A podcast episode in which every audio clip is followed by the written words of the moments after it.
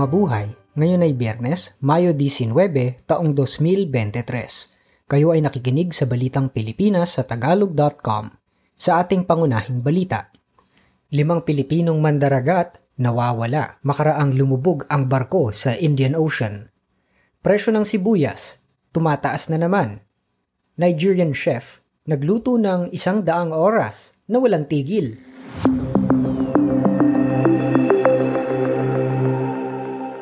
Limang Pilipinong mandaragat kasama ang labing pito pang Chinese at labing pitong Indonesian ang nawawala.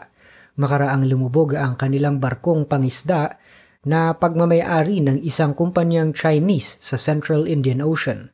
Umalis ito ng Cape Town sa Africa noong Mayo 5 at patungo sana sa Busan, South Korea.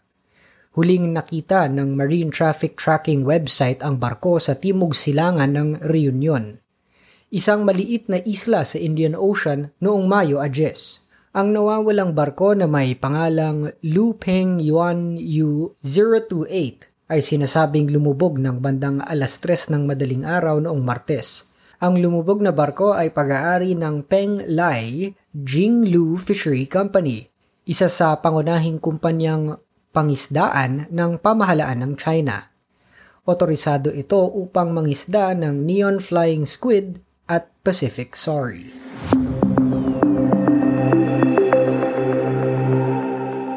Nagbabala ang samahan ng mga magbubukid na samahang industriya ng agrikultura o SINAG na ang presyo ng sibuyas ay posibleng aabot na naman ng mula 500 piso hanggang 700 piso ang presyo bawat kilo. Sa ngayon, sinabi ng SINAG na ang presyo nito ay nasa 200 piso na bawat kilo. Hinikayat ng SINAG ang Department of Agriculture at Bureau of Plant Industry na inspeksyonin ang mga cold storage facilities para madetermina ang inventaryo. Ayon pa sa SINAG, ang stock ng puting sibuyas ay mauubos na sa Hulyo kaya kailangan dumating na ang inangkat na puting sibuyas sa panahong ito upang maiwasang maulit ang pag-akyat sa 720 piso kada kilo tulad ng nangyari noong Disyembre.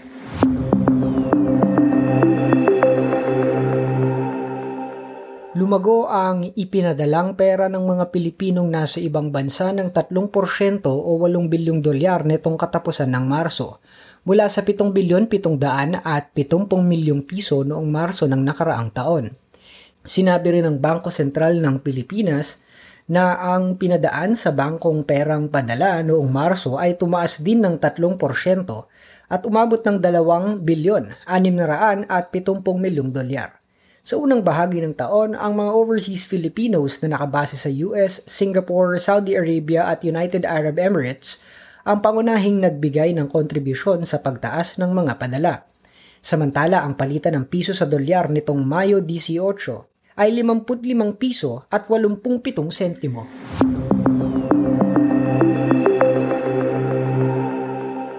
Magbibigay ang Australia ng mga kagamitan at pagsasanay sa Philippine Coast Guard upang mapahusay pa ang kapabilidad ng mga ito sa kaalaman sa karagatan at pagprotekta rito.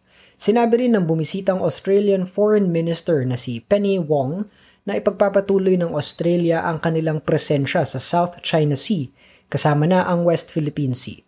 Bukas din na aniya sila sa kooperasyon kasama ang lahat ng partner upang maipatupad ang kalayaan ng paglalayag at paglipad dito.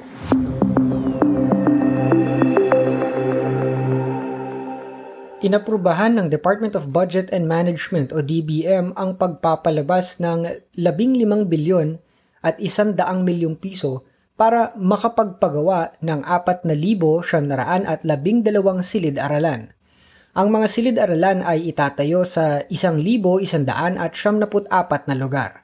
Una rito, sinabi ni Vice President at Education Secretary Sara Duterte na ang kakulangan ng mga classroom ay pinakamahalagang matugunang issue sa edukasyon.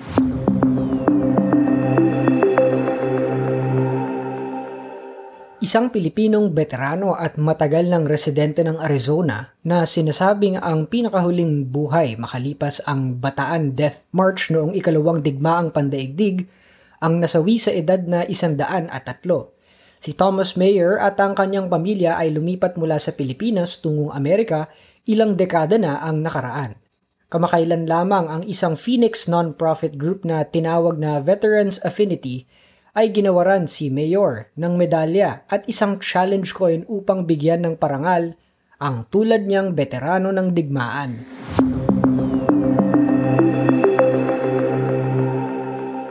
Sa trending na balita online, isang Chinese brand na tinaguri ang Hermes ng mga ice cream ang mainit na pinag-uusapan ngayon ng mga netizen dahil ang ilang mga produkto nito ay hindi natutunaw kahit na sinisindihan ng apoy. Nag-viral ang mga video na nagpapakitang ang ice cream ng Chike Cream ay nananatiling buo kahit na ginagamitan ito ng lighter. Nakita ring hindi todong natunaw ito kahit na iniwan sa 31 degrees Celsius na kwarto sa loob ng isang oras o kahit inilagay sa mainit na apoy. Nagtanong ang mga netizen kung hindi ba puno ng additives ang ice cream at kinwestiyon din kung bakit napakamahal nito. Ang pinakamahal na chike cream ay nasa 66 na yuan o 500 at 50 piso at 41 sentimo.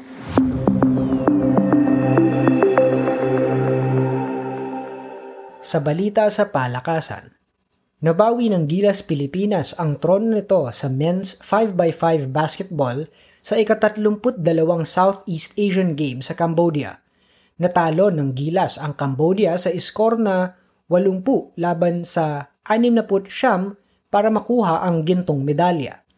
Bagaman at nakakuha ang Pilipinas ng anim na dagdag na ginto ngayong taon, Bumagsak pa rin ito sa ikalimang pwesto mula sa ikaapat na pwesto noong ikatatlumput isang edisyon sa Vietnam. Nakakuha ang Pilipinas ng 58 gintong medalya, 85 pilak at 117 tansong medalya.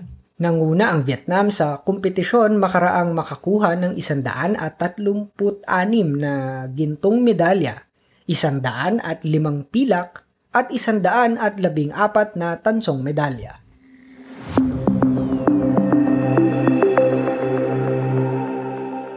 Sa balitang showbiz, ipinakilala ng serye sa telebisyon sa Amerika na Sesame Street ang kauna-unahan nitong Muppet na batang Pilipino na pinangalan ng TJ.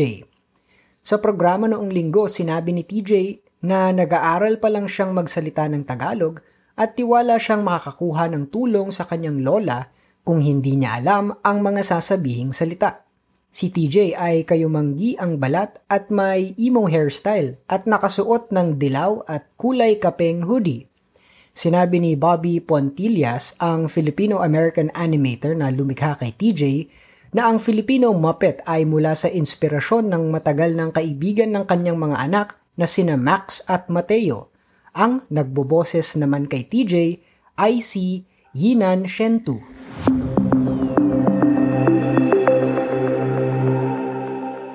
Sa balitang kakaiba, ang Nigerian chef na si Hilda Efyong Basi ay sumikat sa kanilang bansa makaraang magluto ng walang tigil sa loob ng isandaang oras sa pagtatangkang makapagtala ng bagong world record. Ang chef, nakilala sa social media na Hilda Baki, ay nagsimulang magluto ng Webes at nagpatuloy hanggang lunes.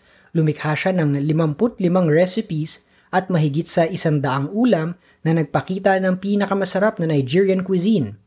Ang record na tinangka niyang talunin ay 87 oras at 45 minuto na itinala noong 2019 ng Indian chef na si Lata Tondon.